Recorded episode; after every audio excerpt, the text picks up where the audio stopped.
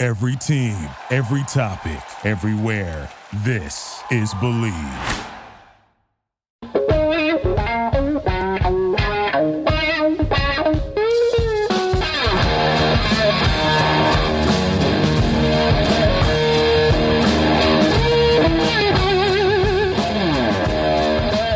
What's better than this? Guys being dudes here on the Draft Dudes podcast, presented by Locked On. It's Joe Marino and Kyle Crabbs from the Draft Network, and we are your hosts here on this Monday edition of the show. Kyle, we have like reached the midway point of the college season.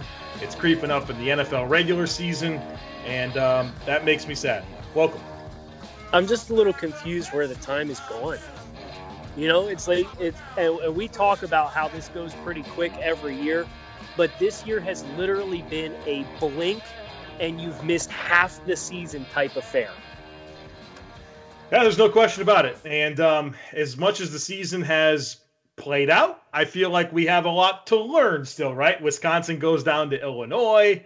Uh, you know, it's um, it's just every week, right? Last week was Georgia against South Carolina, especially the college side, where we're still sorting things out. The NFL is really interesting in terms of you don't feel like anyone's untouchable, and so it makes for some fun football the rest of the way.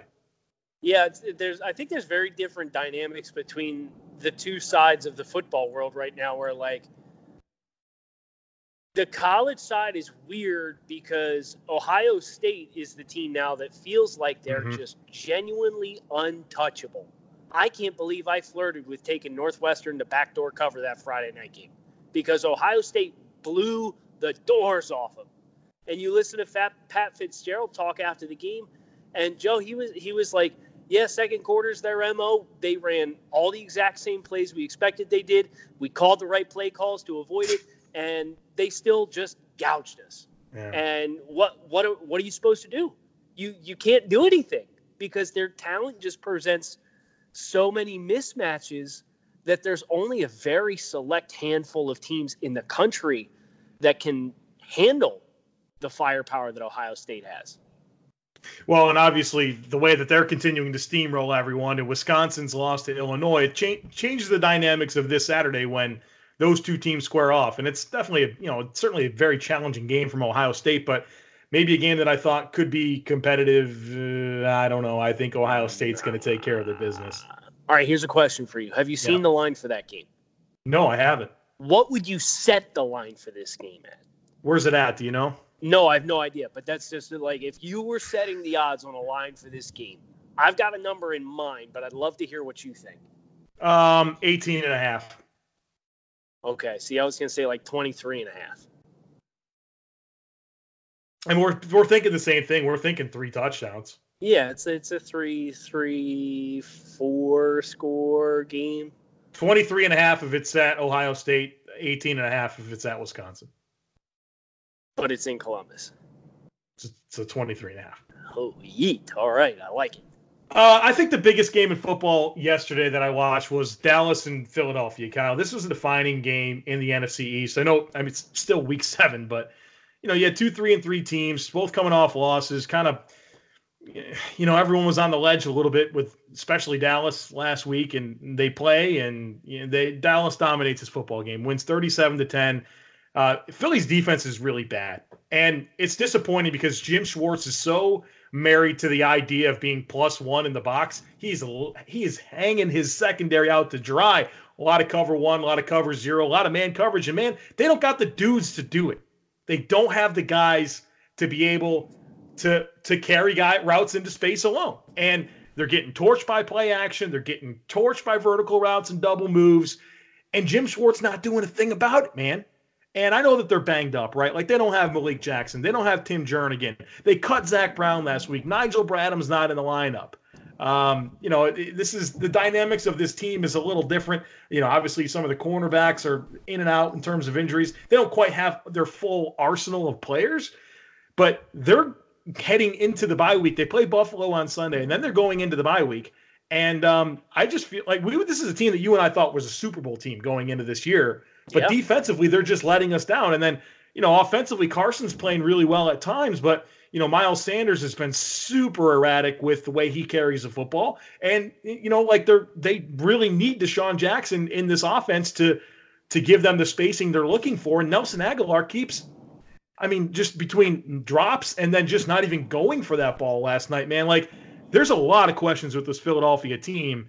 And, um, you know, they're going to have to find answers quick. Now, I guess the reality is they're a game out of first place in their division, all that stuff. They play again. It's all right there in front of them. Well, they're a but game there, and a there's a lot of issues. now. Yeah. So I, I think the biggest thing. Uh, did you see the report that they were of what their offer was in the Jalen Ramsey market? A one, a two, and a four? Yeah, Yeah. I don't think Philly could have afforded to do anything more than that. To be honest with you, and like the one and the two can't afford to be in the same year because you just went through a laundry list of issues with this team at the skill players and, and outside. Those problems aren't going away. Kyle, we have Like- legit breaking. Hold on, we have legit breaking news in this podcast. Oh no! A Well, team has traded a first round pick, Kyle. Is No. it for OJ Howard?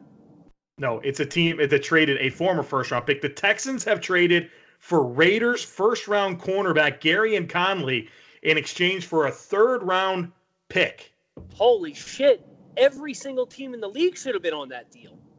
A three for Gareon Conley. Did Oakland get trounced by Green Bay yesterday and say, that's it? We're not good enough this year? Well, listen, like Conley apparently was on the rocks with Gruden last year midseason, or was at least in the doghouse. And then you know he, he seemed to have a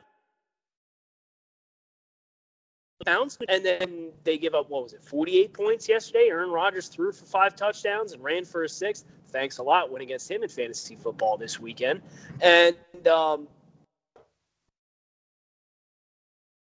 Aaron it's it's really a defensive depth chart. How many players right now do you think are viable long term pieces? For the Raiders? Yes. How many how many players on the Raiders defensive depth chart can you look at and say, yeah, that guy's gonna be starting here two two three years from now? Uh, first of all, let me say any any uh, audio differences today. Kyle is uh, dealing with some personal matters today, and it's putting him remotely. And so, apologize for any uh, any lack of audio quality today on the podcast. Just throw me right under the bus. That's fine. It's cool. no, listen, man, there was a lot. There was some blurbs in and out on that last last segment Mike- there. So My question, my question. Yeah, I got your question. I pulled up the Raiders depth chart. Long term answers here. Uh, Yeah. Mo Hurst. I mean, Lamarcus Joyner. Hopefully, they just paid him a decent contract. That might be it. I mean, Trayvon Mullen's a guy they just drafted. You like to think he can help. Maxx Crosby has a couple sacks. Clelin Ferrell has three pressures on the year, man. Yikes. Yeah, it's not great. This is not great. Carry on supposed to be one of those guys. Yeah, You just traded him for three. right. And he played well last year. I don't get it. These big ego coaches, man, whether it's been Gase or not Gruden, you know, like you, you can't just keep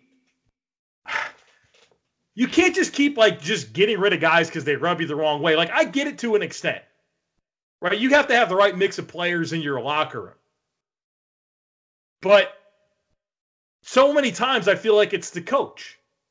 Yeah, and this isn't even like an economics decision. Like people have criticized the Dolphins for trading Tunsil and Fitzpatrick, but the return on investment of both those guys was at least equal, if not better value than what they spent to get the players. This is a two round drop off for a really good starting corner with a lot of potential. Uh, Benjamin Allbright is reporting that the Raiders aren't done. Look for them to be on the acquiring side. So there's there's some activity that's going to be happening here. Um, Houston's taken this this Rams approach in a way, right? With uh, just really trading all of their draft picks for players, right? I mean, th- this is this is very much what we've seen the Rams do, and now we're seeing it with the Texans between the Tunsil trade, uh, this trade, the Duke Johnson trade. Um, there's been a lot of movement for for the Texans and giving up capital and trying to take advantage of what I'm guessing is a window that they believe is open with Deshaun Watson on a rookie deal before you know they pay him mega bucks and um, you know have to make more challenging decisions. Well, listen, this is a smart move for the Texans based on the fact that They don't have a general manager, and the people that they have in place don't know how to make draft picks. So you might as well not even have draft picks at this point. My question is how are you going to sell this job to a prospective GM? It's like, hey, good luck coming in. You have no top 100 picks the next two years. You have Deshaun Watson sitting in the interview? I guess, but I mean, honestly, they traded their one this year. They traded their one and two next year, all for Tunsil. They just traded a three for Duke Johnson, correct? Mm-hmm. And they traded a three for Gareon Conley. You legit have a second round pick in the first two days yeah. of the next two NFL drafts right now. And it goes back to the conversations we had about the Rams last week, in that like they're not they're they're stripping themselves of opportunities to replenish their roster because they're trading picks. They're trading their picks away for players instead of paying the players that they pick. It's it's a dilemma. I don't. I think it creates bad balance on your roster.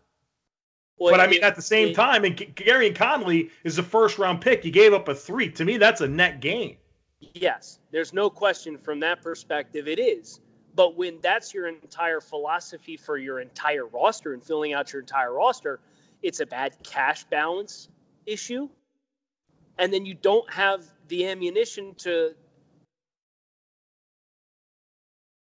repeat talent. And I think it rapidly accelerates the aging of your roster because if you don't have any picks, how are you going to plug holes two years from now? Oh, that's right. You're going to sign guys who are 28 years old and you're going to pay them premium money in free agency. The Raiders, I guess, are banking on Trayvon Mullen and then Isaiah Johnson, who's on IR designated for return, as being their outside guys. Was that the who was the guy that was Isaiah Johnson? The guy that we had trouble with at the FanRag offices two years ago?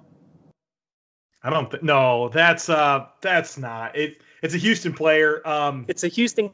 Quarter. Yeah, I uh, I can't remember his name. he got drafted by the Browns. That was one of the all-time great moments between the draft dudes. Was us on day three of the 2017 draft, just delirious. Howard Wilson. Howard Wilson, yes. Yeah. Yeah, and, and we couldn't even say Howard Wilson's name. We just laughed. Well, I guess I couldn't, um, but oh, okay. I was looking at you when you were talking. Yeah, shouldn't have done that. Okay, so we got off the rails there with the breaking news, but glad we got a chance to kind of react to that live for everyone. Um, what else here in the NFL? I mean, Jacoby Brissett goes out and throws four touchdowns. He leads the AFC in touchdown passes per game. Big win for them in that in the AFC North or South over Houston. Uh, yeah, first place Indianapolis Colts, Joe. Yeah. And uh, Brissett look, looks like he's got a little bit of chemistry cooking with some of these receivers, which is fascinating, right? Because he, he came in and did the bullpen duty for Luck when Luck was hurt, and then Luck bounced back, had a huge year in 2018. They legit have, I don't say haven't skipped a beat because that's not true. Jacoby Brissett's a different kind of quarterback, different style of quarterback. Uh, I think he's a little bit more of a true within structure uh, versus some some of what Luck looked to do with big plays down the field. Uh, but I I don't think we talked about this yesterday, you and I. I don't know if you could put the Colts inside the top eight quarterback needy teams in the NFL right now, and they just had Andrew Luck retire. I think they love. I think they love Brissett. Reich, Reich uh, spoke glowingly about him after the game, and I mean Frank Reich just continues to overcome anything that comes his way, man. And just an unbelievable head coach. And looking at the defensive side of the ball, obviously Darius Leonard, big boost being back for this football team. The game sealing interception at the end was a beautiful play. Justin Houston now has uh, he had a multi sack game here. He had four quarterback hits. He's got three sacks the last two weeks. I mean, I know that Kemoko Turay was a disappointing loss for this team because he was really starting to come on early this year. But you know, between you know, Ben Banogu, but really Justin Houston kind of coming into his own. This uh, this Colts defense has got some dudes, man. I, I I'm really excited to see how this team continues to evolve throughout the course of the year because I mean I think they're one of the better teams in the AFC, even though they lost Andrew Luck. Yeah, and they were a team that I felt pretty strongly with Andrew Luck would have been a Super Bowl contender this year, and and I don't think they're necessarily going to be on that level, but I thought this team has the potential to win 10 games. I said before the season with Brissett, seven to 10 wins. And the way they're playing right now, the way the schedule's shaping up, bet on the high side of that. And, and 10 wins will in the AFC landscape this year, it'll get you in the playoffs. Because right now, the seven uh, seventh ranked team in the AFC is the Oakland Raiders at three and three, who yeah. just got shellacked by a top end team. You know, trying to figure out who the Raiders are specifically, like how good they. But we enough about them that they just got embarrassed by one of the best teams in the NFL, the Green Bay Packers. Yeah, you know, it feels like things don't ever hold serve, especially in Week Seven. But you feel like you're going to have four division winners, and then the Bills and Texans as your wild, or Bills and Colts. Colts, yeah, as your wild. I mean, I, I'd be really surprised if it wasn't those six teams, and then flip flip around your division winners however you see fit. Yeah, because I mean, who's going to go on a run? The Jets aren't going on a run. The the Browns at two and four look very disheveled right now. They could feasibly go on a run, but you would at this point, based on the records of, let's say, the Colts at four and two and the Bills at five and one, you would need a collapse from one of those teams for a team like Cleveland to climb back into this situation. Right. Right. I guess people maybe think it could be the Bills, right? But I mean, the Bills at five and one are in a very good position, even if they have a couple bumps along the way, considering the holes that the teams we're talking about are already in. So right. it's it's interesting. Uh, how about uh, Jim Nat or Matt Nagy came out and said uh, just a few hours ago? He said, "I know we need to run the ball more. I'm not an idiot." Uh, just hours after he lost the New Orleans Saints in a game where he ran the ball seven times and only five times with running backs for a total of 17 yards. Kyle, what's going on with the Bears, man? Uh, complete lack of balance offensively, which anybody could see. Yeah. Hey, here's the deal: Mitch Trubisky can't hit anything to the sidelines at all right now. You ask him to throw the ball 10 yards downfield, and the ball's coming out 17 yards uh, of depth instead of 10 yards of depth. I I had no idea what Mitch is doing, but he cannot throw to the sidelines downfield to save his life right now. And that was a football game at halftime was 12 to 10 and you threw it 54 times. So I really don't have an explanation for what Chicago's doing Mitch Trubisky, especially because part of what made Mitch so good last year was the extended plays and when he was asked to run the ball. And now we're just going to do drop back passing and a bunch of wide receiver and running back screens because uh, we're under duress from the Saints and, and throw the ball 54 times. Like that game was there for the taking until the third quarter when you guys got off the rails because you kept going three and out because you kept asking Mitch Trubisky to throw the ball. Yeah. I, I don't know we figured there would be a little bit of regression with the Bears, right? Like that much is not really that big of a surprise that the Bears are in a regression period, but they look lost offensively. And that to me is a surprise because I didn't expect Trubisky to be this bad. Like, I don't know how you can't go into this offseason if you're Chicago without looking at a quarterback based on how Mitch Trubisky's played so far this year. I'm trying to think did did this defense last year come close to allowing 36 points. Um, I'm pulling up their schedule. Yeah, they gave up 38 to the Dolphins, I think. 31. 31? okay. Yeah. So they, they gave up 31 to the Dolphins. They gave up 38 to New England. But, I mean, aside from that, that yeah, that yeah. It. I think it was probably like 13 points per game the rest of the way. Was that the Osweiler game? Yes. Oh. Osweiler throws for 400 yards and four touchdowns in an overtime win against the best pass defense in the NFL. And this was the Bears. It's funny that was the Bears coming out of the bye after starting three and one. So you don't. Yes. Hey, listen. One thing we know: you don't want to catch the Miami Dolphins coming out of your bye week. No, Tough man, they'll, they'll play their ass off. I'll tell you. Oh man. Uh, so we. I mean, we got to talk about the game, right? A little bit. Yeah. Let's let's shut shut it down with this we'll we'll wrap with this for today. Yeah, that's good.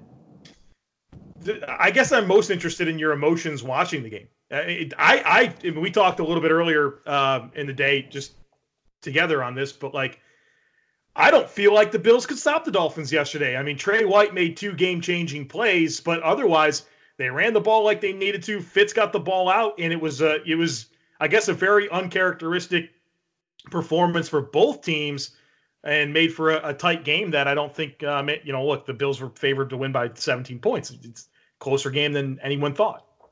And it should have been even closer than the 10 point margin that it was.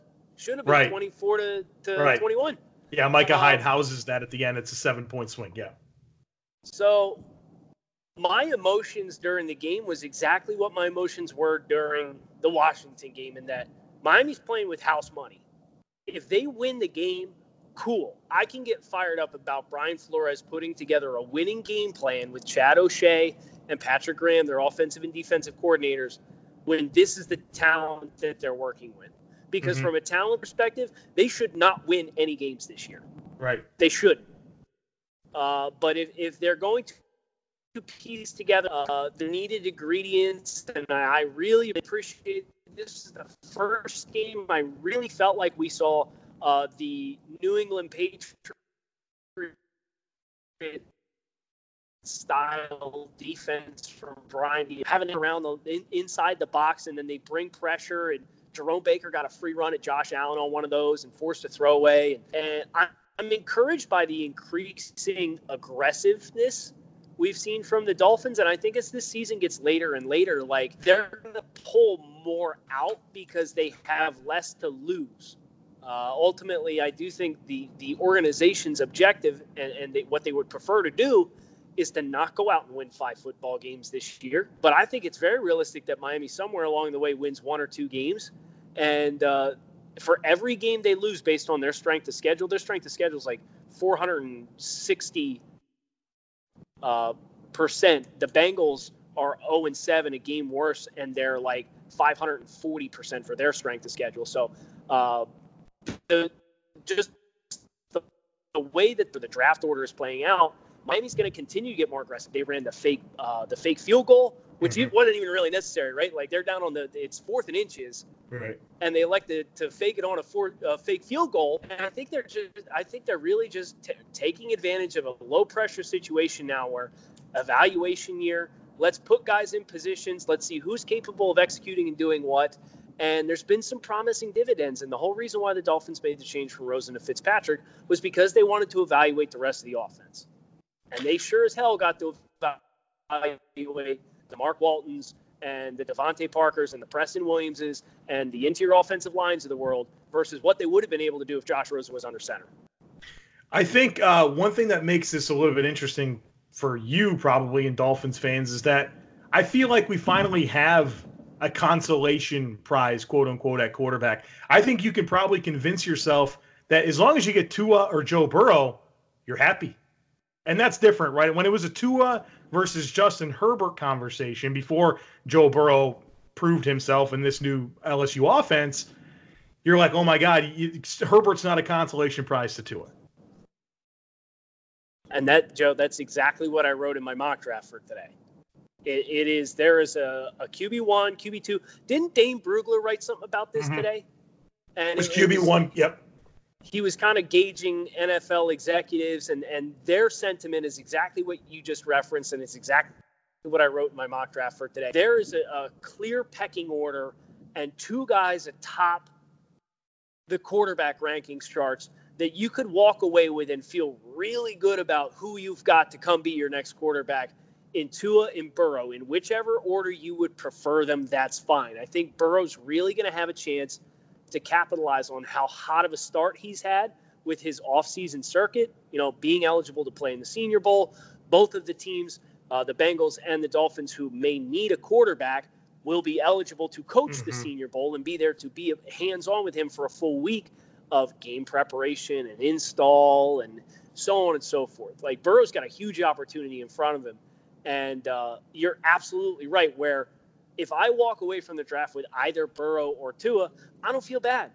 But if I'm picking two and I decide, yeah, I mean, you tanked, you need to pick a quarterback, and you walk away with Herbert or two based on what Herbert's put on the field this year, I'm disappointed. But I'm not disappointed with Burrow or Tua at this point. Well, I guess uh, the Miami Dolphins need to uh, be sending in letters to Jim Nagy, the director of the Senior Bowl, and say, hey, we're the team from the South. Joe Burrows from LSU, he's on our roster, right? yeah, not the course. Bengals. Yeah, yeah. I mean, and and that that's a really interesting point too, as far as like that's a it's such a unique opportunity, and I would love to get the numbers on what being hands-on as a coaching staff in that game with those players what extra percentage of time hands-on time you're able to get with draft yeah. prospects versus what everybody else does when they're not coaching the game at the senior bowl yeah Yep, uh, we got a lot to talk. This Senior Bowl is going to be loaded with quarterbacks, right? We could get we get Herbert, we get Burrow, Hurts. I mean, yeah, uh, uh, Eason. Come on now, this is uh this is going to be a great year for Senior Bowl quarterbacks. That's going to do it for us today here on the podcast. Thanks everyone for joining us. Thanks for everyone for being patient with uh, with the audio today. Um, we definitely wanted to get Kyle in here to talk about this weekend, and uh, and thanks for uh, for bearing with that. We'll be back again for you tomorrow. It's Takes on Takes Tuesday, our favorite segment of the week. All of our shows are our favorite, but that's I guess our most favorite. I don't know. Make sure you get our get your takes in. Uh, hashtag is Takes on Takes. Kyle's on Twitter at Grinding the Tape. I'm on there at the Joe Marino. We do kindly ask that you subscribe, share, rate, review the podcast. Those things are greatly greatly appreciated. Until tomorrow, thanks so much for listening. Thank you for listening to Bleav. You can show support to your host by subscribing to the show and giving us a five star rating on your preferred platform. Check us out at Bleav.com and search for B L E A V on YouTube.